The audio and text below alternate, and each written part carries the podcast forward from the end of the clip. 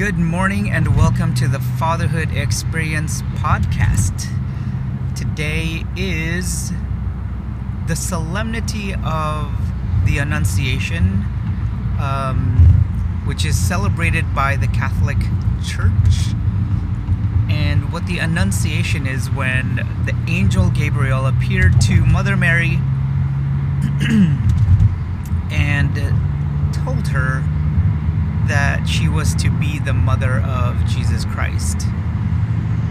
And yeah, it just made me think of a lot of things like why why is that important important enough where that is actually that passage that passage in scripture is where the Hail Mary prayer comes from.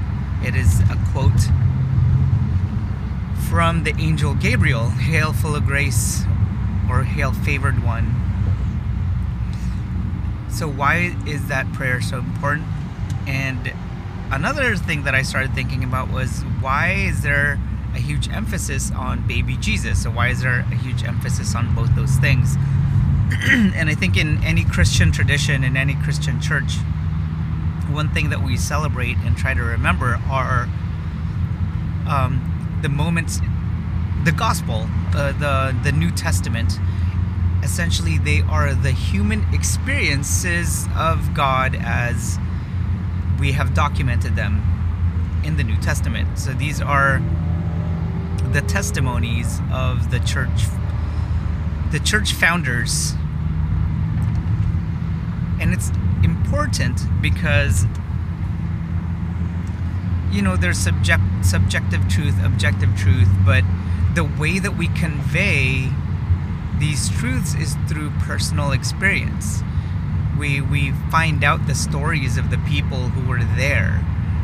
And the first human experience of god so the the, the crazy thing that i'm trying to wrap my head around is that god who is eternal he is from eternity in the beginning and eternity into the future. Doesn't exist in time. He doesn't have to exist in time. But in the Annunciation, when the angel Gabriel appeared to Mary, the mother of Jesus, that was the moment that the eternal God entered time. That was the moment where he became flesh where he had one or two cells, that's the moment that he was conceived in a human being and the eternal God entered time through Jesus Christ in utero. And that's pretty crazy. That's pretty profound. Because if we are going to celebrate when God was walked amongst us and God experienced humanity with us, then that's where it all started. Now, I think that kind of goes into why we remember Jesus as a baby is because we're we're remembering and we're reliving and we're basically pondering the whole experience of God as a human, God as Jesus. And we there's a lot of accounts of him coming to earth as a baby. There's accounts of him in his ministry and accounts of him in his death and after his death. And how the Holy Spirit worked through the church that he had founded.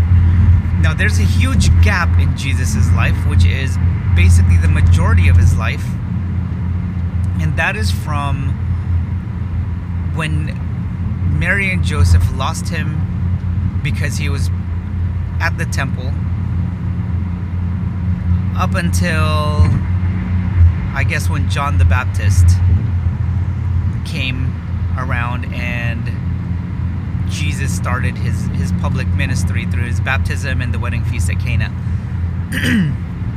Before that, his life was, was fairly hidden and and so if we were a people that were to celebrate and we want a mem- memory we want to celebrate the memory of when god was with us why is there such a huge gap? And in pondering this, I noticed that the last time that we see Jesus, what basically what was the last clue that we were given before that silence was that he went home with Mary and Joseph and was obedient to them, and he grew in grace and favor with God. so that was the last clue that we we got. And as a parent, this really stood out to me because it really highlighted the role of parents and the role of parenting um, in our children's lives in raising little images of Christ and raising little Christian children and raising faithful children to be adults, to be able to carry out whatever their mission is in life. So, whether you're Christian or not, as a parent, we have to create the environment in which, if our children are obedient to us, they're going to fulfill whatever mission they were put on earth to do.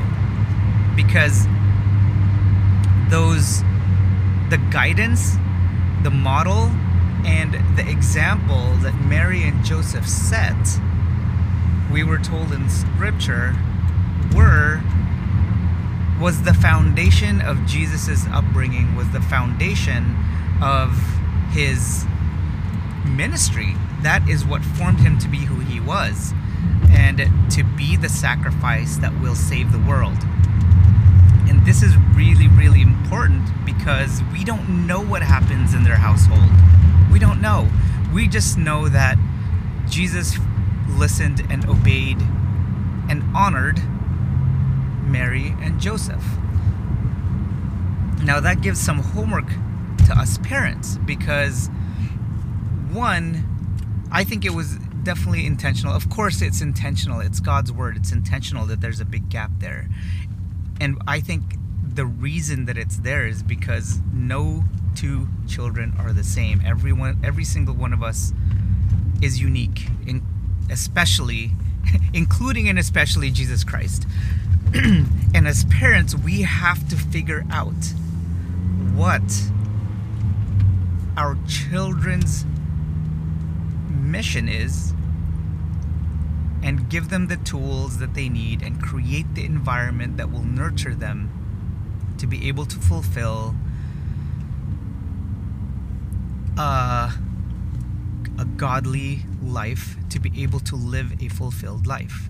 There's a reason there's a gap in our remembrance of God's life on earth.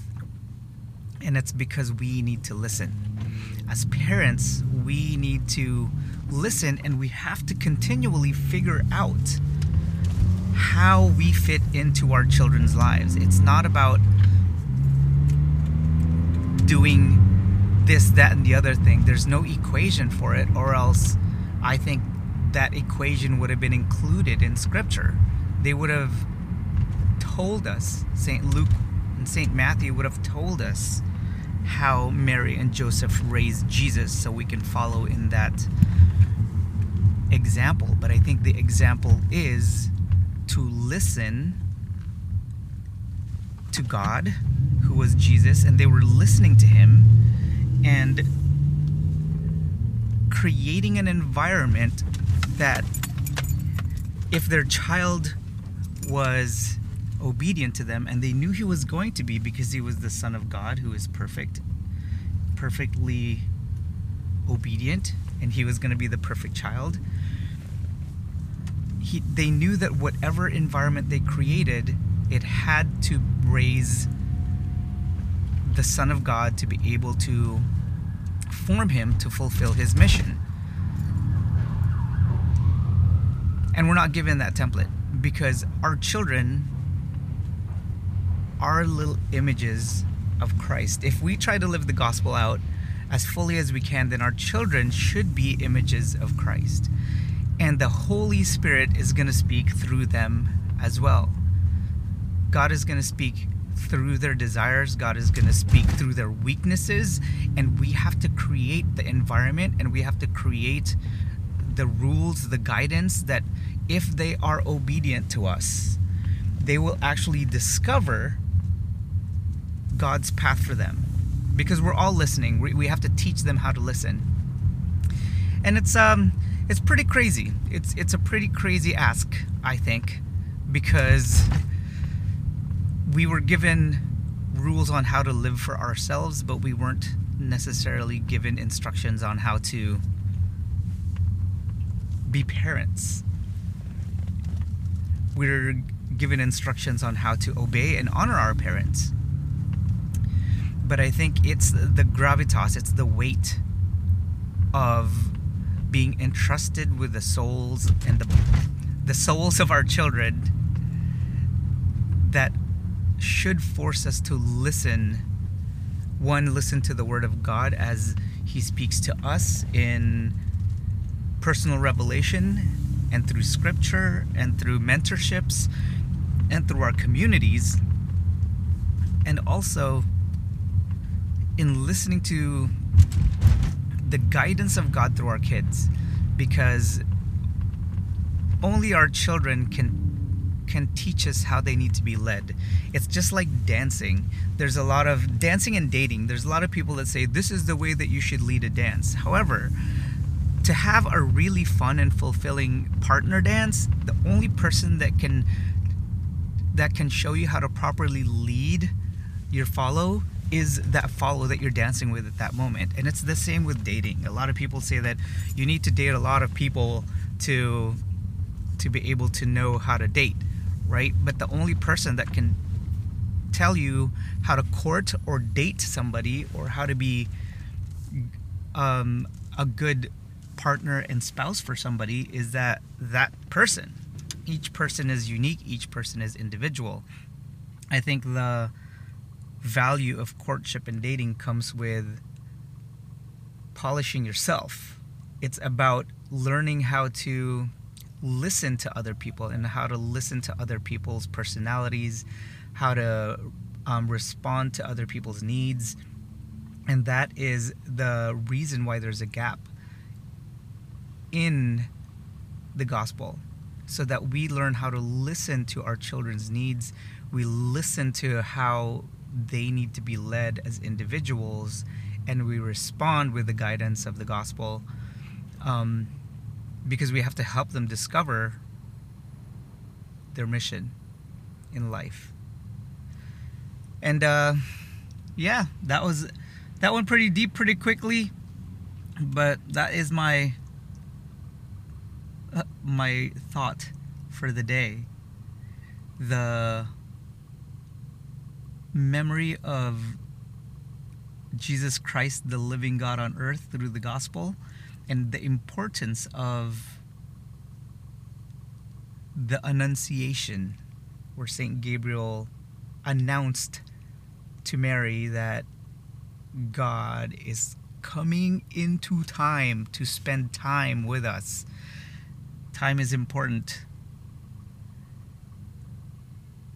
And also the gap in that memory the gap in that memory is for us as parents to fill in, to live out in the upbringing of our children, to ponder and emulate what in kind of environment